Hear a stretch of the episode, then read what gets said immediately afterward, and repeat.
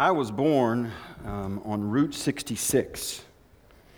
Now, the older generation knows exactly what Route 66 is, and uh, younger generation was introduced uh, to it um, in the last few years by a relatively successful animated feature film called Cars. huh? Successful in many ways, right? A lot of you have purchased merchandise uh, related to that. Support the good folks at Disney and Pixar and whoever was involved with that. Route 66, the real uh, highway, uh, uh, starts in the Midwest around Chicago and comes down through the Midwest and then through the plains and all the way out to the West Coast. And this was pre interstate days. And I was born on Route 66, Elk City, Oklahoma, Memorial Hospital, Spent my first night in a dresser drawer because there wasn't room in the nursery. And uh, that's what's wrong with me now. Uh, Route 66, a road trip through the Word, we're beginning today, and we've been encouraging you to read through the Scripture this year. We're going to preach through all nine major sections uh, of the Bible in 2012.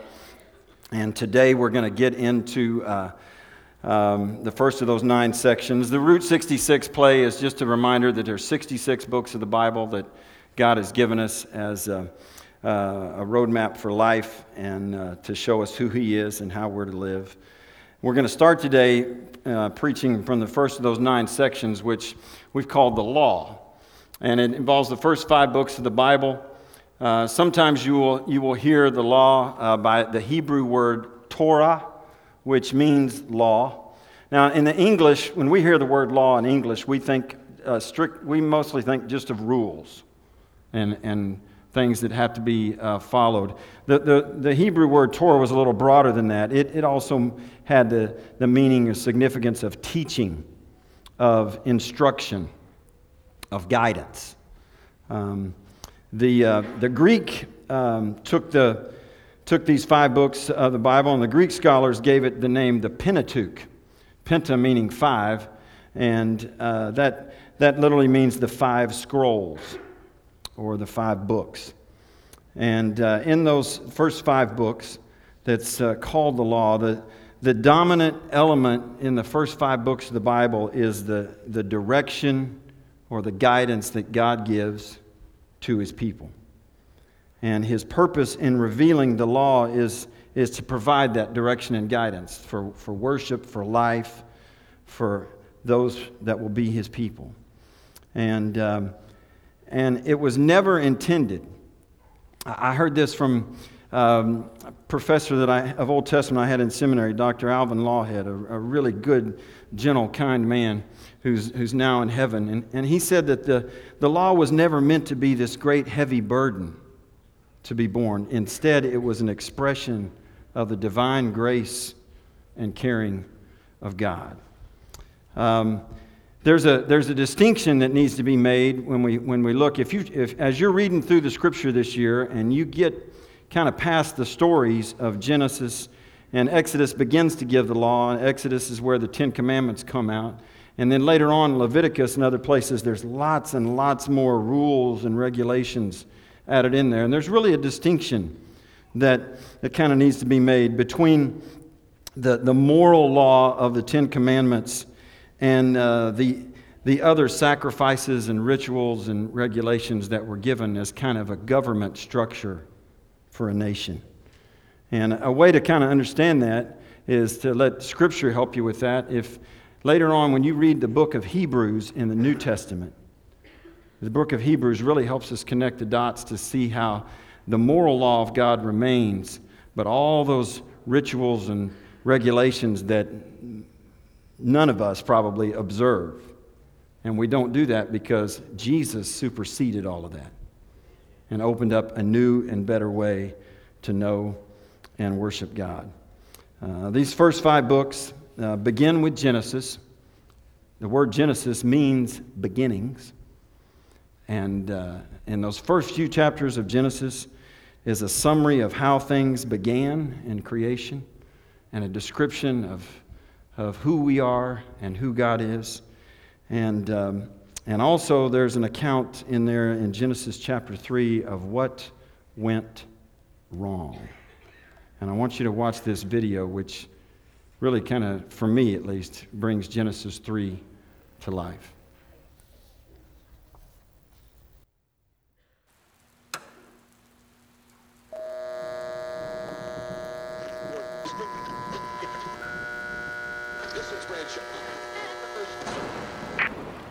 The serpent, snake, was the savviest of all of the creatures in the Creator's perfect planet. The reptile surveyed the scene with keen snake eyes. Streetwise, armed with an arsenal of plausible lies, he slithered up to Eve, the woman, from her blind side, preserving the element of surprise. And he said, Hello, child. How was your day? I overheard your conversation. I just had one simple question. Exactly what did the Creator say? That thing about the tree, the evil and the good, how do you know that you understood? Did he really say what you think you heard? Maybe your mind twisted up the words. Did he say hands off all the plants? Don't look, don't touch, don't taste? What a waste that would be.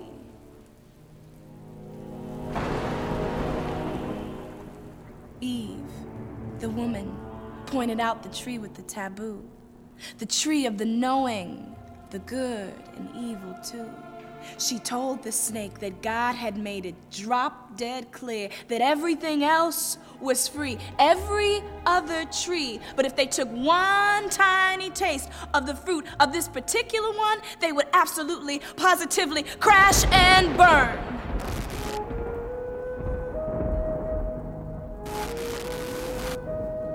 Ah, said the snake, faking genuine concern. The deity's afraid of what you're gonna learn. With just one bite, you be just like him. Eyes wide open, knowing the heights of what humans can do, knowing the depths, the despicable too. God would have no tactical advantage over you. You and your man could have the run of the place, total control over the food you eat, the life you live, the path you choose. With just one small bite, you could gain the whole green world. And that means that God of yours would lose. The woman Eve walked closer and closer to the tree. She sniffed and felt the fruit against her cheek. Totally wise with open eyes, she said. What's wrong with that? Maybe my man and I were born for this. Born to know, born to control, born to rule. She swallowed hard, and it was done. She gave some to her covenant partner, Adam. He opened his mouth and gobbled it down, and the universe was silent.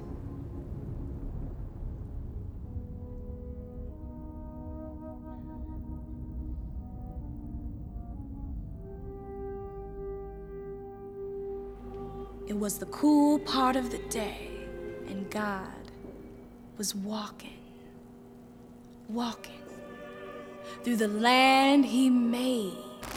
His ecosystem so magnificently put together, about to erode, about to implode before his sad and timeless eyes.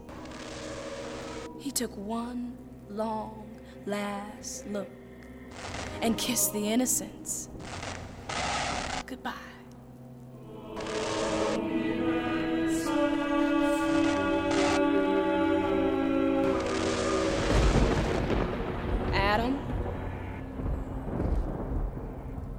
You hiding, son? Eve? Girl? What have you done?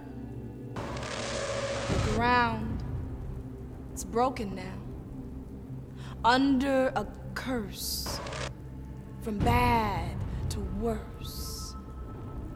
Now your eyes are wise and clear. Now you know shame. Now you know fear. Now you know you're naked. Now you run for cover. Well, here's what's gonna happen life will be shorter, pain will be greater, work harder, grinding it out by the sweat on your brow, the blood on your hands. Eve and Adam, even the bond you have will now be strained, slightly off, distorted, reframed. And as for you, reptile snake, Adam will crush your head. You will strike and bite his heel. You will feel the weight of the consequences of what you've done for eons.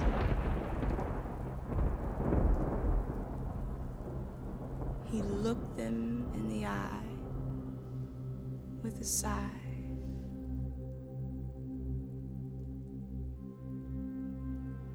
It's broken now, he said.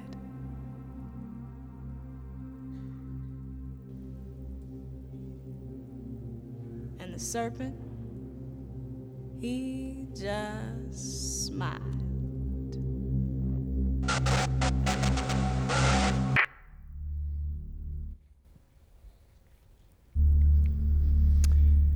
Have you ever uh,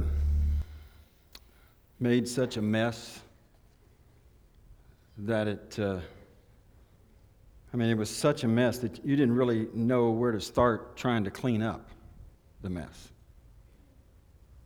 Um, let's, let's say you're in the kitchen and you take out a big jar of spaghetti sauce and it slips through your fingers and crashes on the tile floor and the glass explodes, and that red sauce and chunks of tomatoes and peppers and whatever else is in there, it just goes everywhere.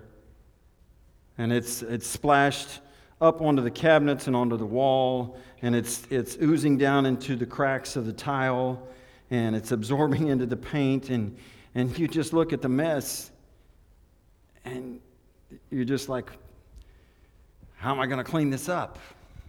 You know, where do I start? And it's not like you're going to be able to salvage the sauce now. Are you? I mean, what are you going to do? Are you going to glue the jar back together and somehow suction up all the sauce and get it back into the. I mean, it's not that simple. It's not like spilling a bottle of pills where you can pick each one up and maybe clean it off and put it back into the, the jar. It's just all over the place. Where do you start to clean up the mess?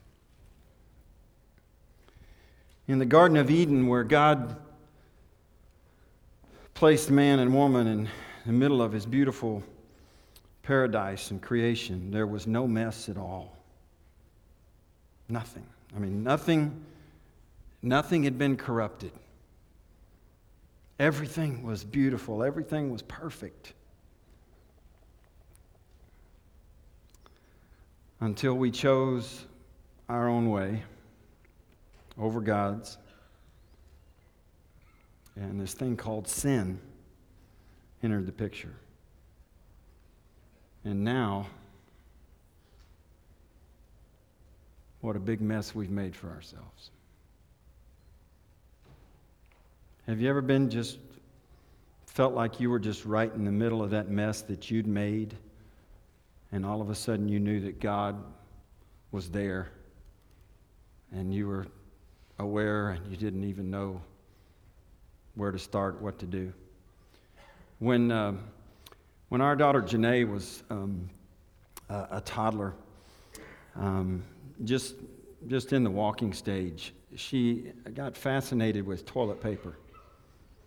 And uh, we would periodically uh, find her unraveling the toilet paper. And um, this moment happened there in Clarksville, Tennessee, when, when her mom realized what was going on and slipped around with the camera, and there with the toilet paper all around her. The evidence, she's standing in the evidence of her crime.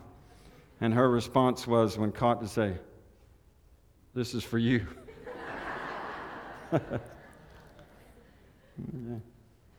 Too cute, just like her beautiful little girl that's here for the first time in church today. Um, you can take that picture. We'll, we'll, never, we'll never get away from it. Uh, the attention there. You see, God could have looked at us in our mess that we made, and He could have chosen to completely destroy us. And there is some destruction in those first few books of the Bible, but He could have completely wiped us out. But instead, He chose to extend grace. He definitely didn't have to. Know that today. He wasn't obligated to, but he chose to. And when God saw the mess that sin had made, he, he began the cleanup process, uh, the redemptive cleanup process. With, uh, humanly speaking, all there was left. He began that process with a sinner. Because if he was going to begin with a human being, that was his only option a sinner. And from the, the remnant of Noah's descendants, God chose a man whose name was Abram. You can start reading about him in, in Genesis uh, chapter 11. And God chose from the remnant of Noah's descendants a man named Abram uh, from the land, uh, living in the land that we would now uh, identify as Iraq. In the, in the ancient times, um, families and tribes, and clans, nations, they, uh, they all had territorial gods with a little g. Every, every clan, tribe, nation, kingdom had their own gods that they made up and worshiped. Sure, a lot of them were similar to their to their rival gods, but they associated uh, with their group or their region those, those gods. And, and when one nation conquered another and did well, they gave thanks to their gods, while the other nations were wondering why their gods let them down. So, in that world, God decided to establish a nation of his own, a people a people who would be his, who would know him, who would worship him, whom he could work through to be a light to the rest of the world. And when he did this, God started with an invitation. He started with an invitation. And that invitation, the, the temptation is to think that, that we would fill in these blanks instead of receive his promises my first reaction is why, if you were God, why would, I, I wouldn't start that way. If I was God and I was in control of everything and had the power to do so, I wouldn't start with an invitation to receive a promise. I would start with a commandment to obey. But God didn't start that way. He started with an invitation to trust in his promises. And he selected a man named Abram and you can read the story, and some of you have been reading through it. A man in his 70s with no children. And God said to this man, Trust me. Trust me.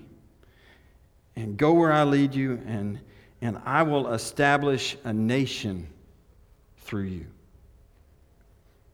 You see, to this, to this, this man, unlikely man who's in his 70s, God makes a threefold promise. You can look at it in Genesis chapter 12, beginning at verse 1.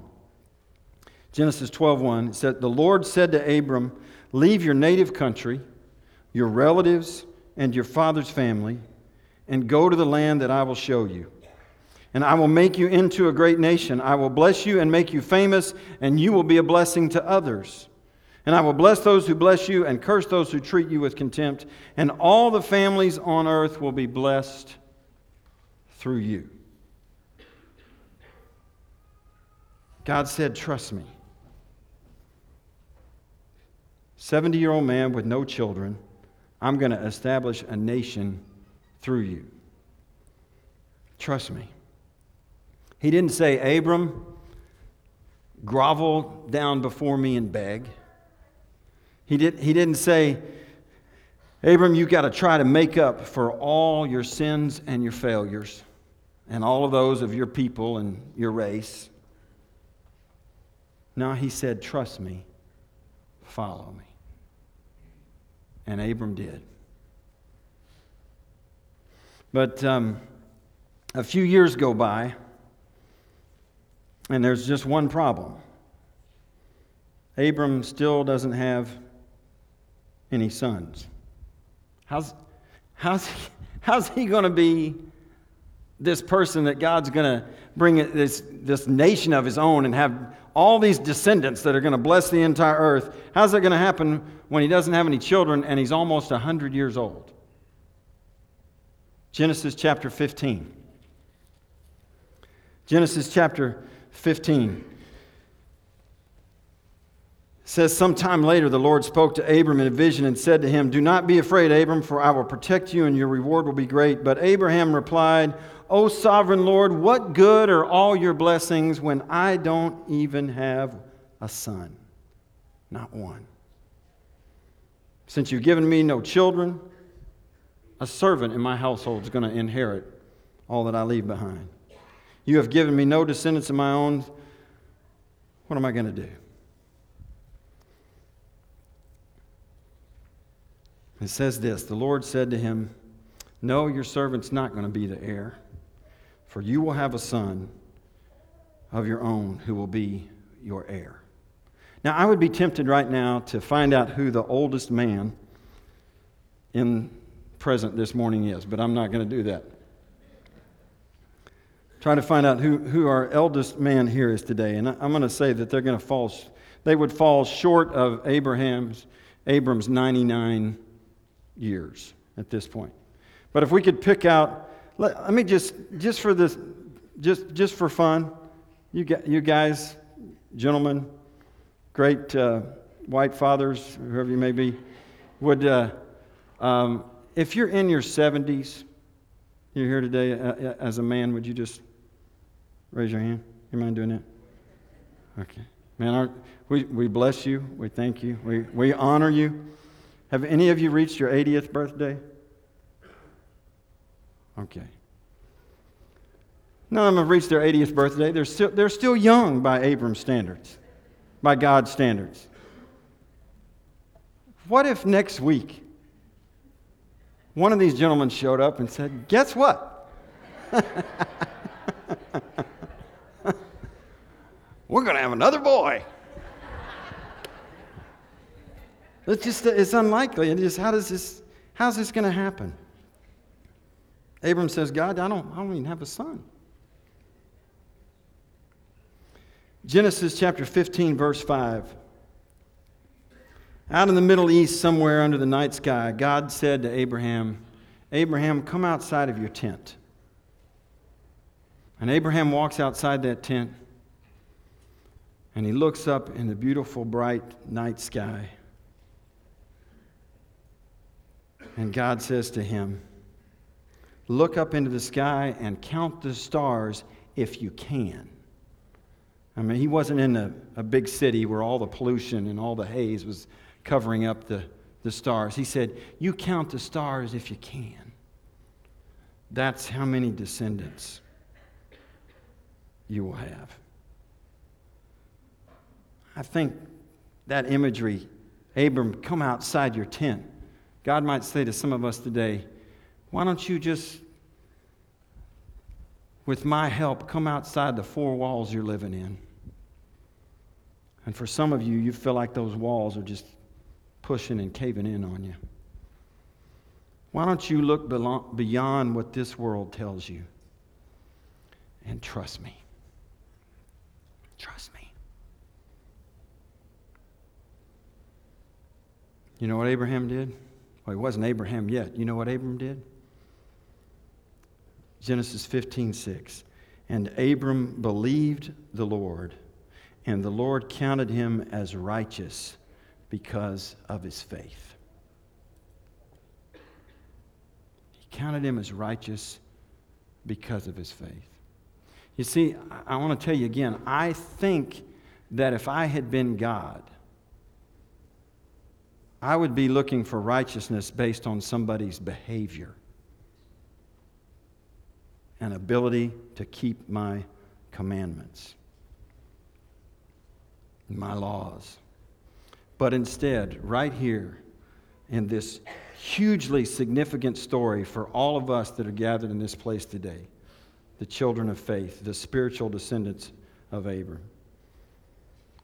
Right there, Genesis chapter 15, God established a precedent, a precedent of grace that still stands today.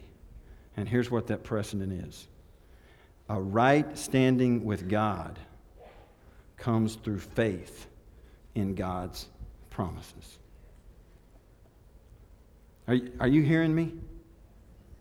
Your right standing with God today does not depend upon your ability to perfectly perform and always do the right thing. And isn't that welcome news? Have you always done the right thing? Always. Do you think going for, do you think this week, the month, the year that's ahead of you, do you think you will always 100% of the time absolutely perfectly do the right thing? Now, I would, I would, I would wager to say there are many of you as I look out here today that most of the time you'll get it right. But always?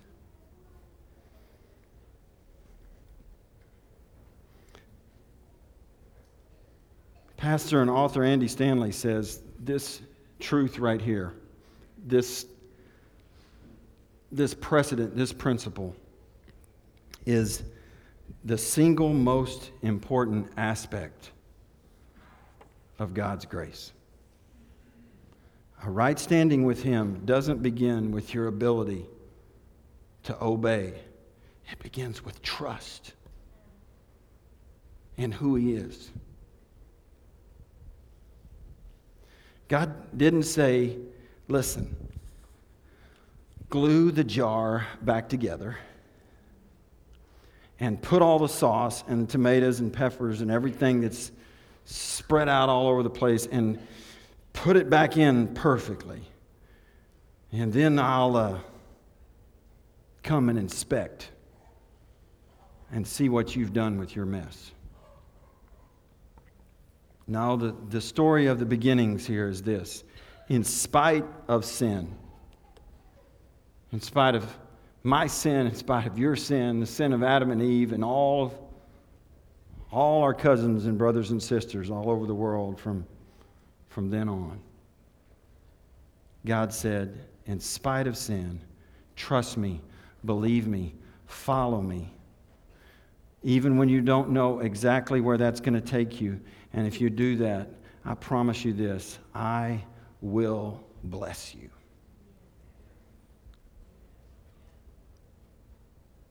And Abram, whose name means exalted father, did that. And with some bumps on the road, you can read the story. With some bumps on the road, he did that. And God gave him that son when he was 100 years old. And he changed Abram's name to Abraham, which means the father of many.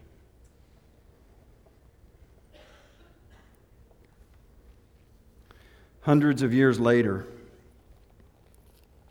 hundreds of years later, one of Abraham's descendants uh, found himself in a real tough debate with other descendants of Abraham over how you have a right standing with God. And, and you see, here's the deal. Although all of us, I think, most or all of us would, would readily admit that we can't perfectly keep God's commandments, we would still rather the system be set up based on how well we do good things and how often we do it. Because most of us, comparing ourselves to other people, would say, you know, if you weigh the scales out, I'm a pretty good person, and most of the time I do good stuff. I do more good stuff than bad stuff. I mean, most of us view, if we're honest, most of us view ourselves that way. And most of us think that's the way the system should be. And so, hundreds of years later, one of Abraham's descendants finds himself in a debate over this, over how you have a right standing or relationship with God. And in that debate, the Apostle Paul is debating with those that say, well, the right standing with God comes based on your ability to obey the law of Moses. And for them, that was the Ten Commandments plus a lot more. And Paul said, No, that's not it. And I can show it to you going all the way back to our father Abraham. And he connected the dots that we see in Romans in the New Testament. If you look in Romans chapter 4, it says, Abraham, humanly, Paul said this Abraham was, humanly speaking, the founder of the Jewish nation. What did he discover about being made right with God?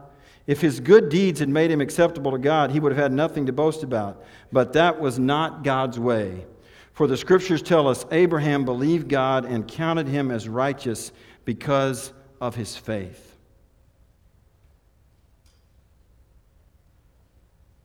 You see that? Now, there's some verses that follow. Hold on just a minute before you, you bring up what you have next. I'm going to bring some others. Paul said this when people work, their wages are not a gift, but something they've earned. But people are counted as righteous not because of their work, but because of their faith in God, who forgives sinners. Amen.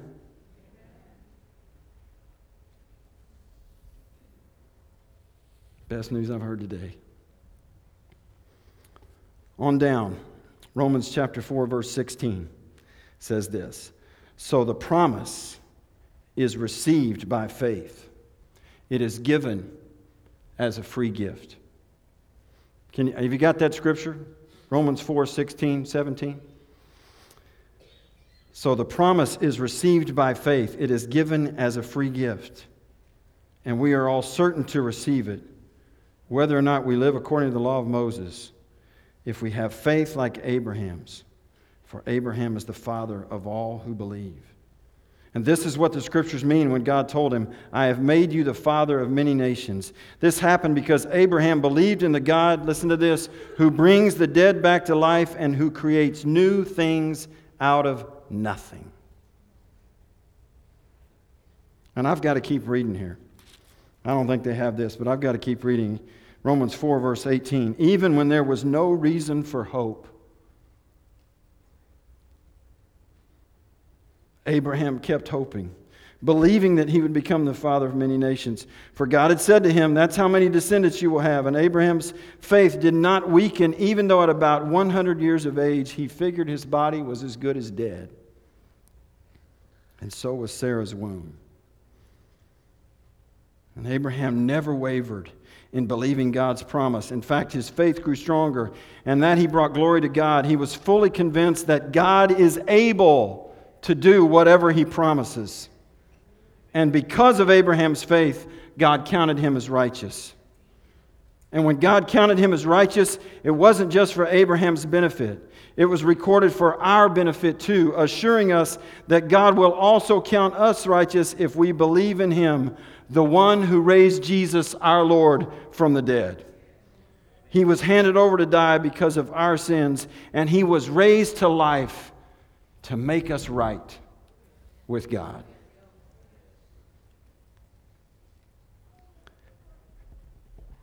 Have you made a mess?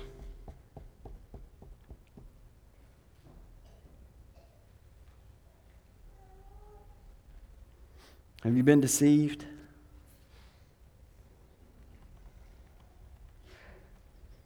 Have you followed the wrong gods? Have you tried to fix it yourself? How's that working out?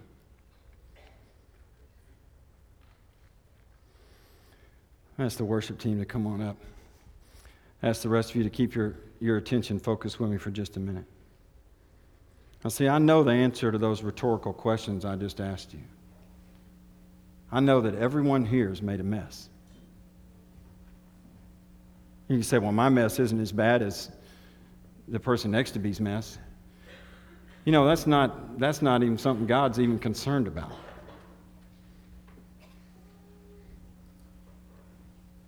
I know every one of us here has made a mess, been deceived. The question is today how's that going to get cleaned up?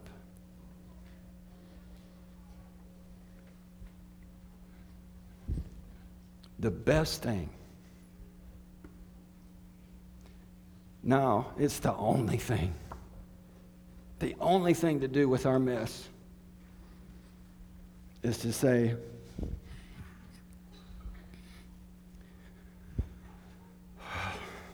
You see it, God? I, I can't, I don't know. Here, here I am. I trust you. I believe somehow, because of who you are, you can take this this. And do something amazing by faith through grace. You ready to trust the Lord today?